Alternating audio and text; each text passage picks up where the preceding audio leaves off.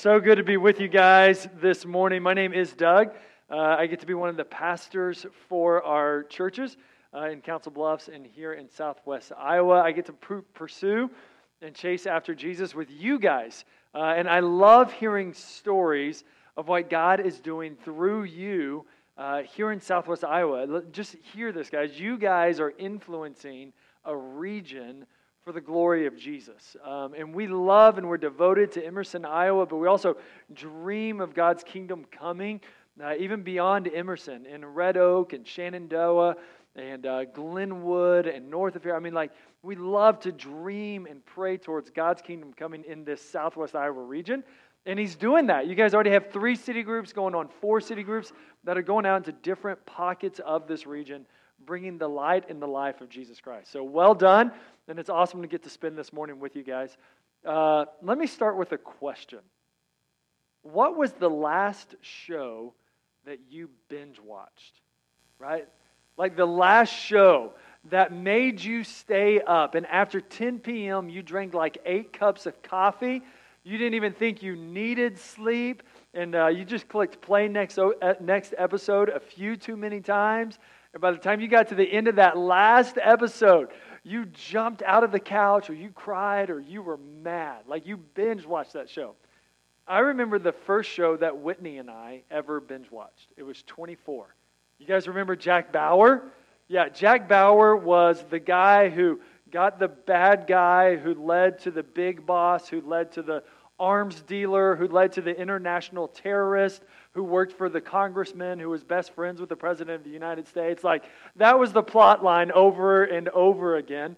And uh, for Whitney and I, it was Christmas 2004. We were visiting her folks in Council Bluffs, and uh, her dad recommended, hey, you guys should watch this new show, 24. And he had season one on DVD.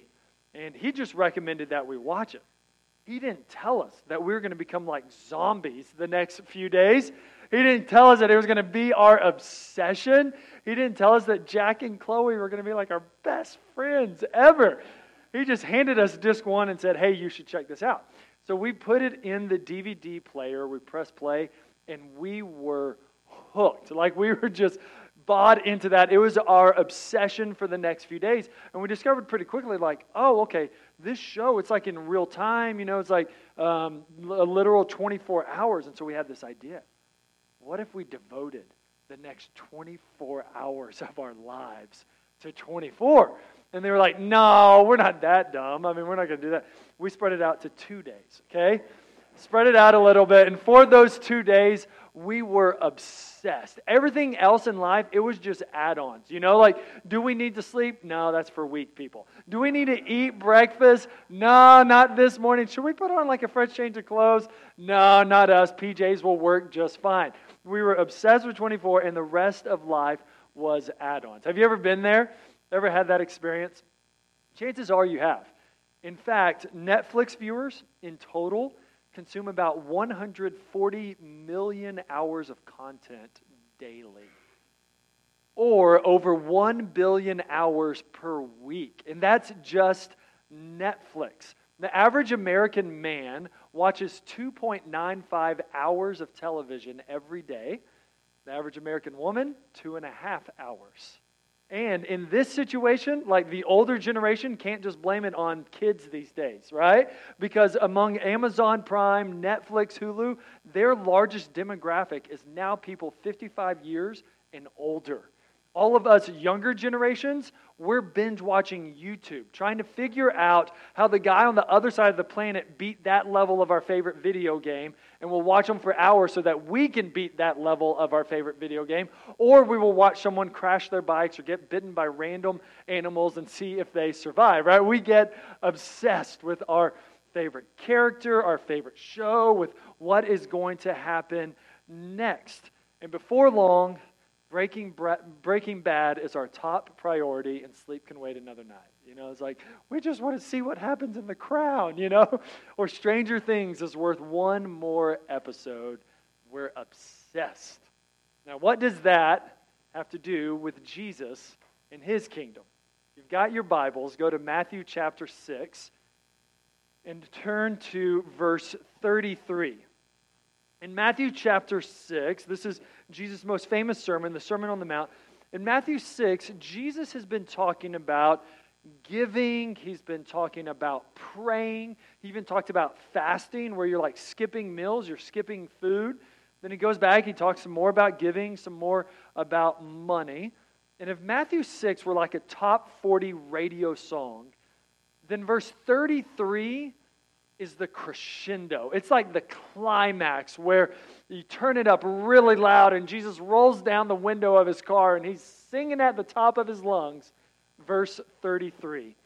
It says this But seek first the kingdom of God and his righteousness, and all these things will be added to you.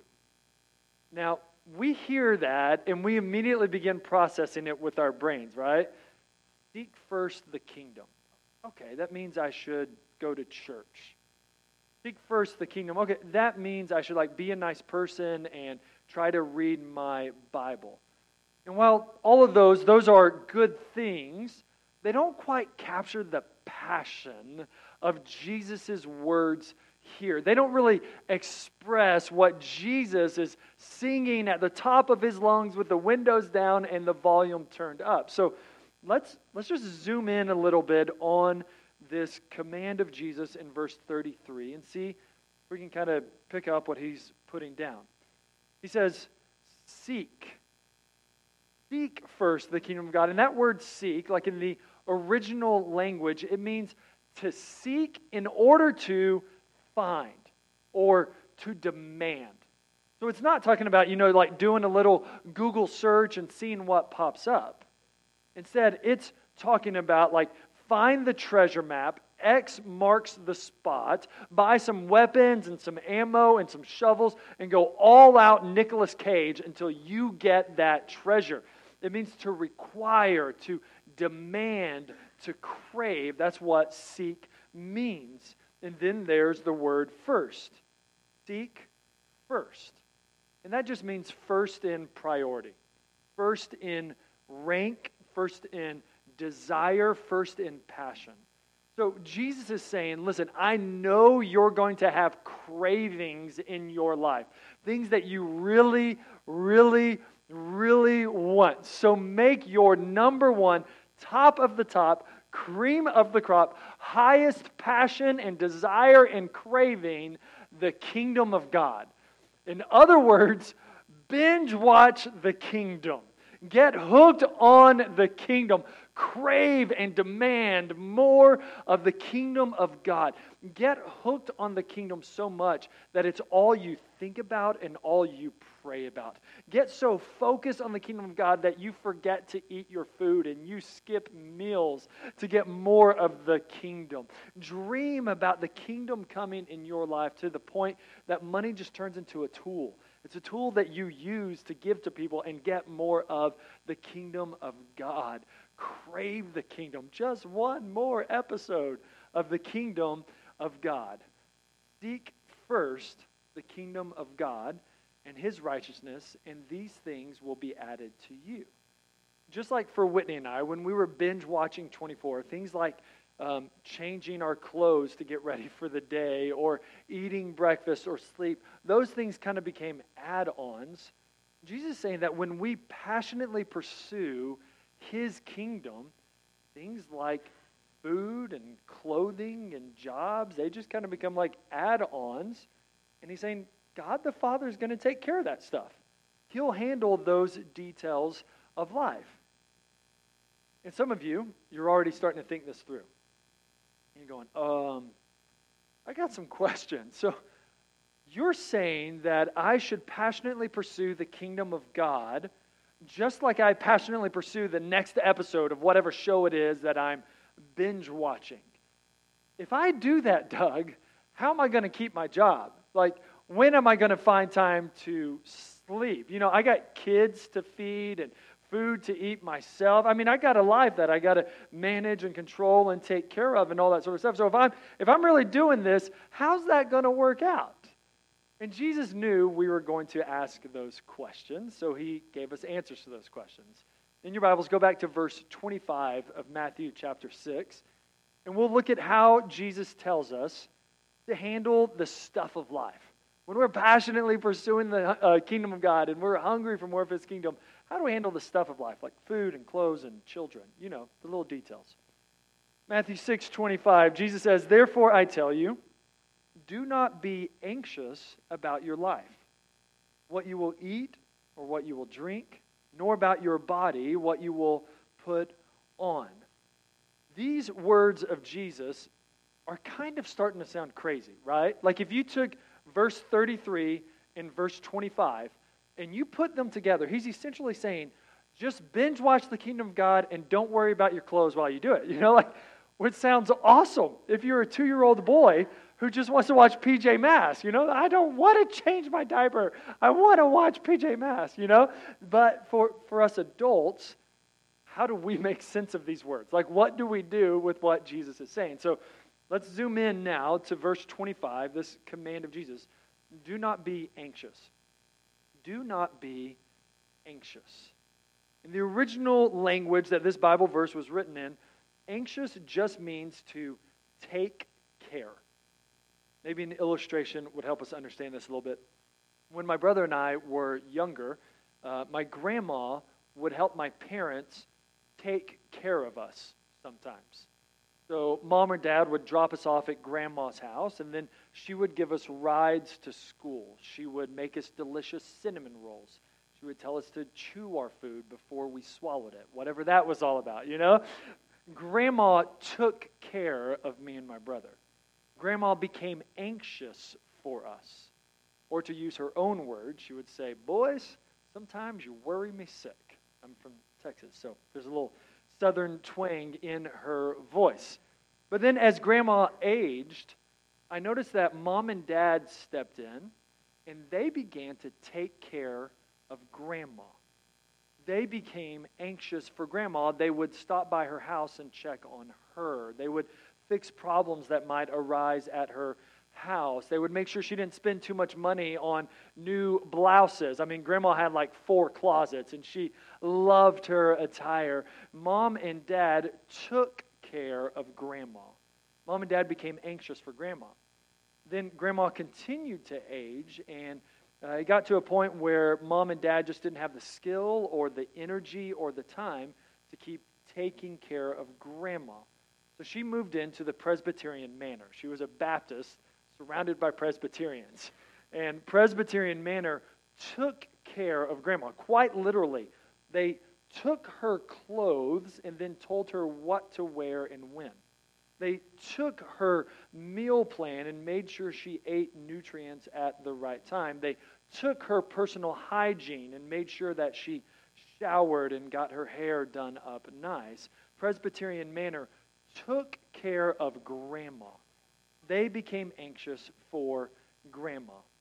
Anxiety means to take care of something, to take charge of something, to take over the care of something else from someone else, to take it and put it on your shoulders, on your mind, in your checkbook, on your schedule. So, what Jesus is saying here is don't take over the care of your life from me.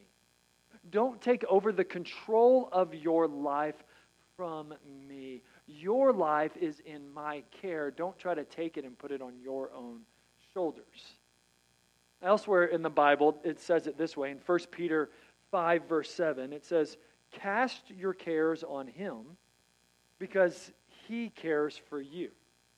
So we get to cast our cares on God, and He takes our cares on Himself. A Puritan pastor, Thomas Watson, wrote this hundreds of years ago. He says, It is our work to cast care, and it is God's work to take care. So Jesus isn't saying, might as well wear your PJs to work again. Jesus isn't saying, ah, don't worry about food. I'll just magically insert nutrients into your belly. And he's definitely not saying, don't keep a budget or balance a checkbook. Everything will work out just fine in the end. No, Jesus is saying, instead, don't take control of your life from me. All of your life, from how long you live to the clothes you wear to how much food you can afford, all of that is in my care. It's under my control. So Cast your cares on me because I take your cares from you.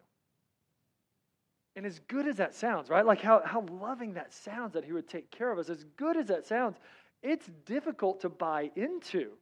I mean, we, we might as well admit it, y'all. We are a worrisome bunch of folk, aren't we? We worry a lot. Many of you, you might be like my grandma, who was a fiercely independent woman who prided herself on the clothes that she wore and the cheap jewelry that she had that did not look like cheap jewelry at all, and the meals that she could make. So when grandma had to come under the care of mom and dad, she wasn't excited about that. And when she had to come under the care of a bunch of Presbyterians, she was even less excited about that. Like my grandma, many of us would rather take care than cast our cares on God. In fact, in America, um, anxiety disorders are the most common form of mental illness in our nation. About 40 million people, one in every five adults, significantly struggles with anxiety disorders to the point that it, it like changes or it alters their lives. And whether you've ever been diagnosed with an anxiety disorder or not, I'm sure that all of us, every last one of us in this room, if we just went dead quiet for the next five minutes, and we just thought to ourselves, it wouldn't take long before we had a lengthy list of worries. Dare I admit it, I, we like to worry. Dare I even say it, we don't know how to live without worry. Whether it's worrying about getting money to pay the bills or finding a job or keeping a job or am I going to get sick or contract this disease or how are the kids going to turn out or how is this going to go or is it going to snow again or when are the flood waters going to recede and what are we going to find after it's done there's so many different things in our lives to worry about and we find ourselves being anxious Jesus' command to not take control of the care of our lives to cast our cares on Him instead of taking cares onto ourselves. That command, as wonderful as it sounds, isn't easy to buy into. What Jesus does in the rest of our passage this morning is He gives us four reasons to cast our cares on Him. Four reasons to give it over to Him. And we're just going to track through those four reasons. And as we do, let me encourage you don't feel like you have to nail all four of these. Like you have to understand them perfectly and live them out perfectly. Instead, as you listen, just listen with spiritual ears and ask God, which one of these is for me this morning? Which one of these reasons, these truths, do I need to take hold of so that I can trust you to take hold of my cares? First reason that Jesus gives us to cast our cares on God is this you are valuable to God. Right where you are, before you get things fixed up or things under control, you are valuable to God. Jesus says it this way in verse 26 Look at the birds of the air.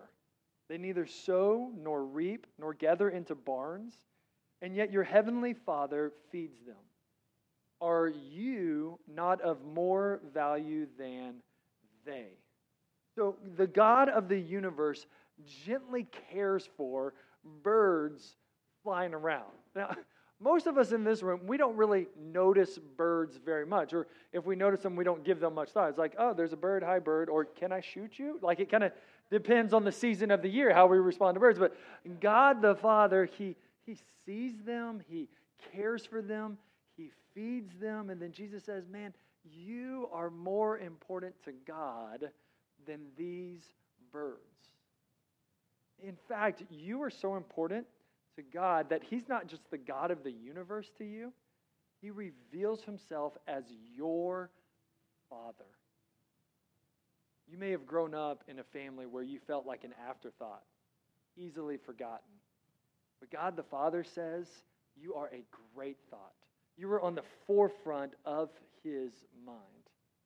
Your parents may have told you that you were just an accident, but to Father God, you were planned for a purpose. The world might say, oh, you don't matter that much. You're just small town living, small town living. And the Father God says, no, I see you. I delight in you. You have an impact in my kingdom, sent out on my mission. Your job might just say you're another number with another task to complete. But Father God says, I adopt you. You are my son or my daughter, and I love you as my own. This morning, maybe you need to hear you can cast your cares on him because he cares for you.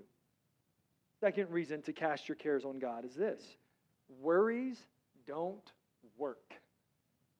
Worries just don't work. I mean, Jesus gets super practical in verse 27. Really smart here. He says, And which of you, by being anxious, can add a single hour to his span of life? Or if you're like my co planter and good friend Eric Wiggum, you might prefer the alternate translation, which says, Which of you, um, by being anxious, can add a single inch to his height? It hasn't worked for Eric all these years. So there's no point in continuing to try. No, what Jesus is getting at here is he's just saying uh, it, worries don't work. They're, they're impotent. They're um, uh, ineffective. They, they don't accomplish what you want them to accomplish. And Jesus is really smart here. Uh, there's a study done in 2015 where they asked people to write down their worries over a period of time. And then when they got to the end of that period of time, they went back and looked at their worries to see how many of those worries ever actually happened, actually came about. And what they discovered is that 85% of those worries never even happened. 85%.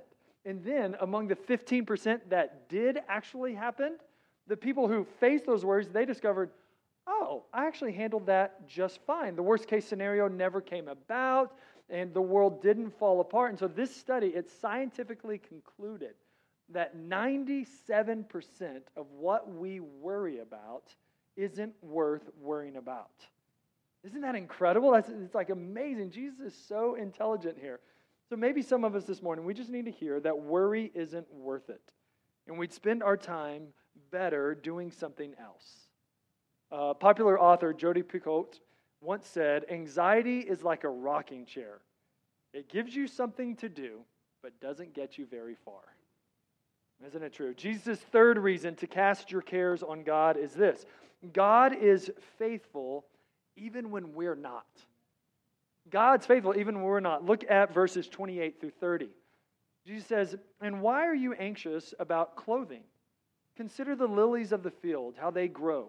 They neither toil nor spin, yet I tell you, even Solomon in all of his glory, Solomon was like this mega rich, super famous king in the Old Testament. He always had the latest and greatest in fashion and style, kind of like Pastor Jason. And so that was Solomon. And Jesus going, man, even Solomon in all his glory was not arrayed like one of these.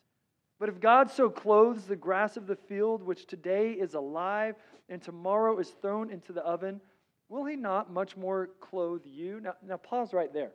If Jesus just stopped right there, it, it seems so warm and loving, right? God is kind. God is generous. God is faithful to super rich kings and lilies in the field and to us too.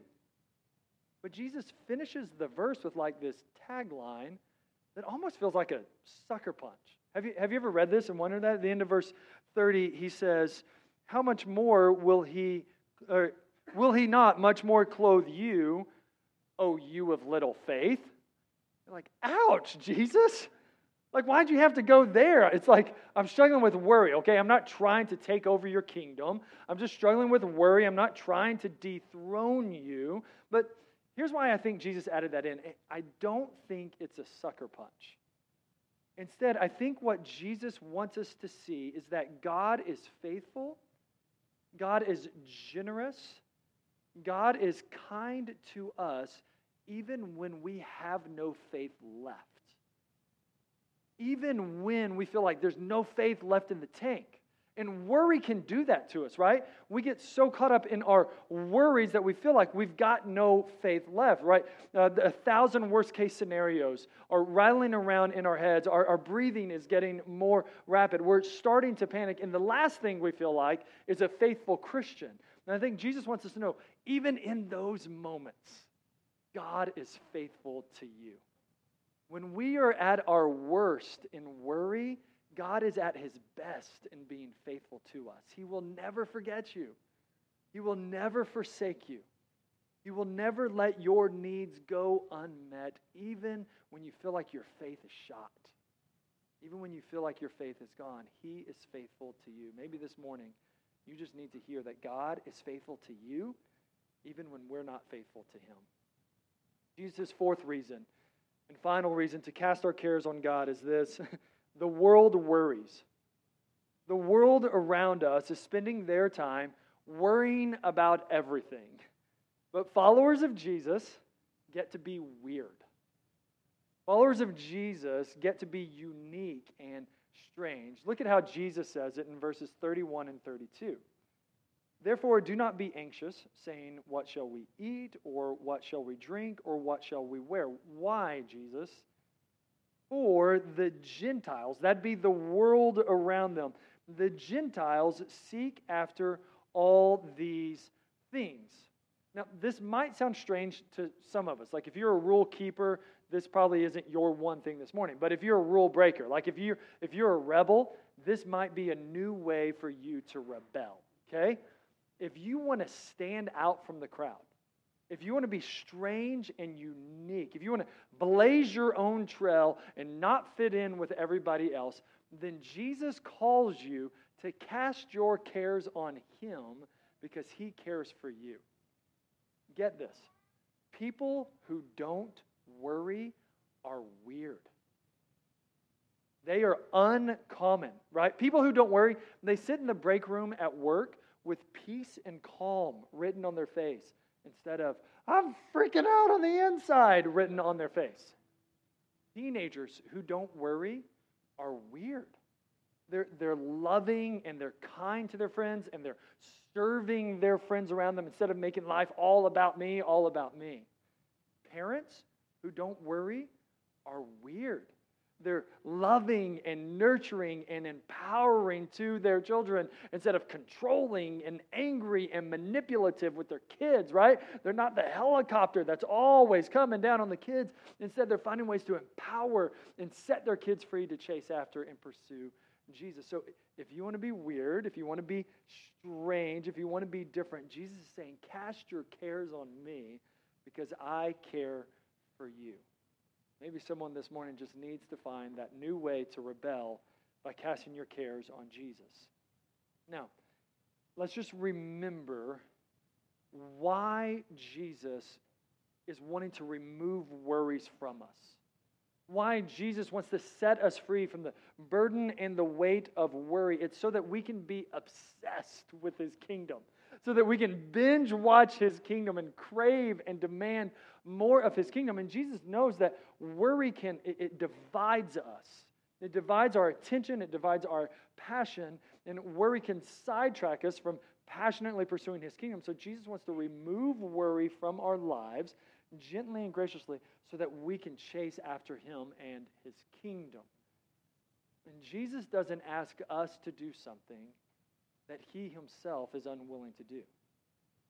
In fact, later in the Gospel of Matthew, uh, chapter 26, Jesus himself is facing this temptation to worry, to take life in his own hands instead of cast his cares on the Father. Matthew 26 and verse 38, he says, talking to his, some of his uh, closest disciples, sorry about that. Uh, he said to his disciples, My soul is very sorrowful even to death. Remain here and watch with me. I don't know about you, but to me, that sounds like borderline worry. That almost sounds like anxiety. And Jesus was feeling this because in his heart, he was passionately pursuing the kingdom of God. He wanted the kingdom to come. Oh God, let your kingdom come. Oh God, let your will be done. And as he's passionately pursuing the kingdom of God, he knows that the price of that kingdom is his own death, his own crucifixion. He knows that in a matter of moments, he would be betrayed and led through a mock trial and led through torture and beating to his own crucifixion. So he's feeling the weight of all that, feeling his passion for the kingdom of God to come, and he knows that is what price it requires. What does Jesus do when he's faced with this? Verse 39.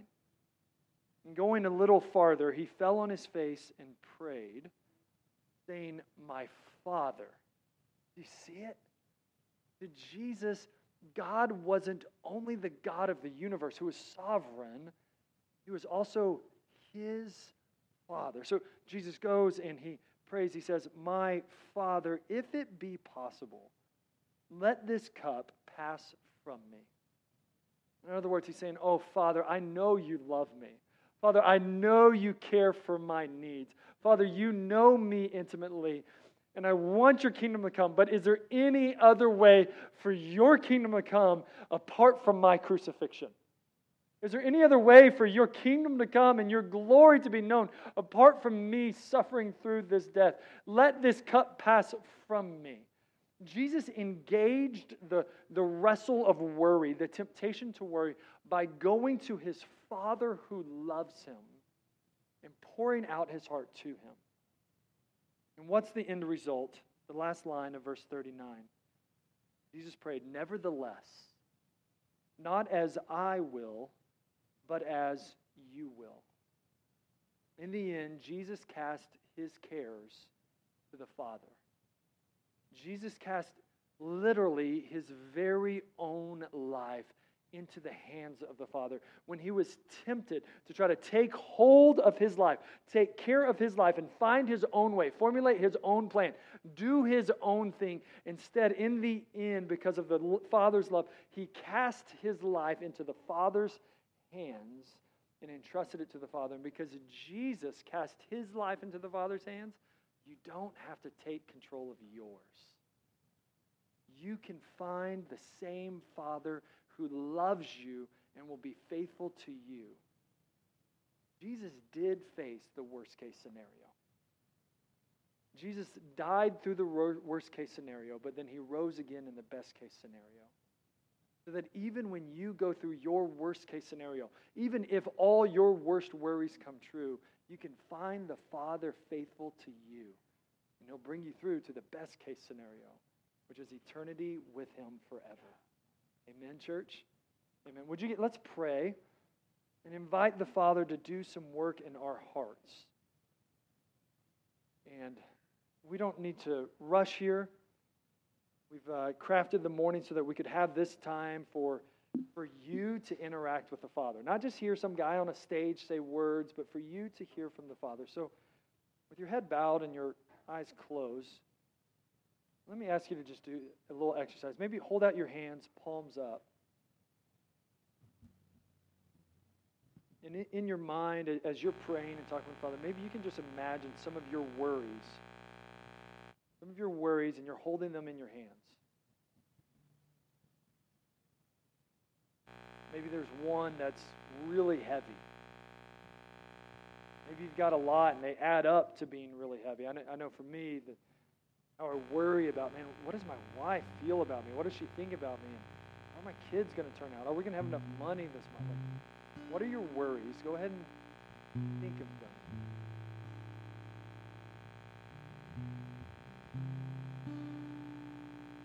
Can I just ask you, it, silently in your own mind, can you just tell them to the Father? Father, I'm worrying about. Father, I'm worried about. Tell those to Him.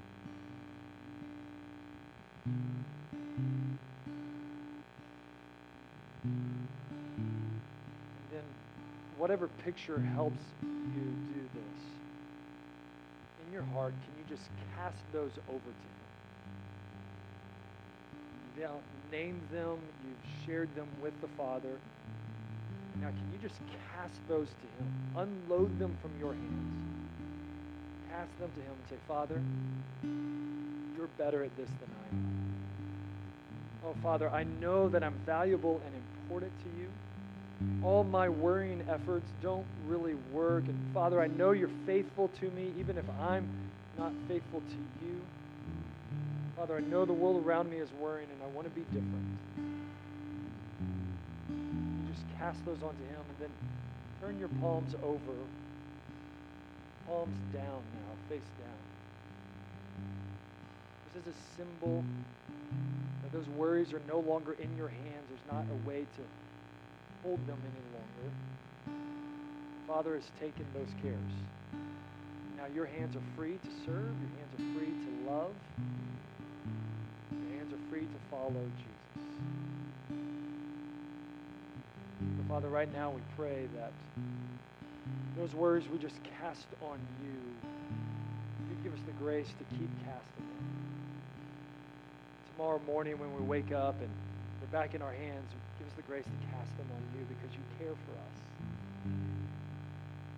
Give them a freedom, give us a freedom and a release to find that you are better at this, that you are trustworthy, that you love us and care about us, that our efforts don't actually work. Because of those reasons, may we freely cast our cares on you and chase after your kingdom. Even now, Father, I pray for an expanse of your kingdom in our hearts, every heart in this room. Would you expand your kingdom? Let us see more of your kingdom. I pray for an expanse of your kingdom in Southwest Iowa using our lives, our stories, our jobs, our vocations, our families. Let your kingdom come take our worries and you take our cares. We pray these things in Jesus' good name.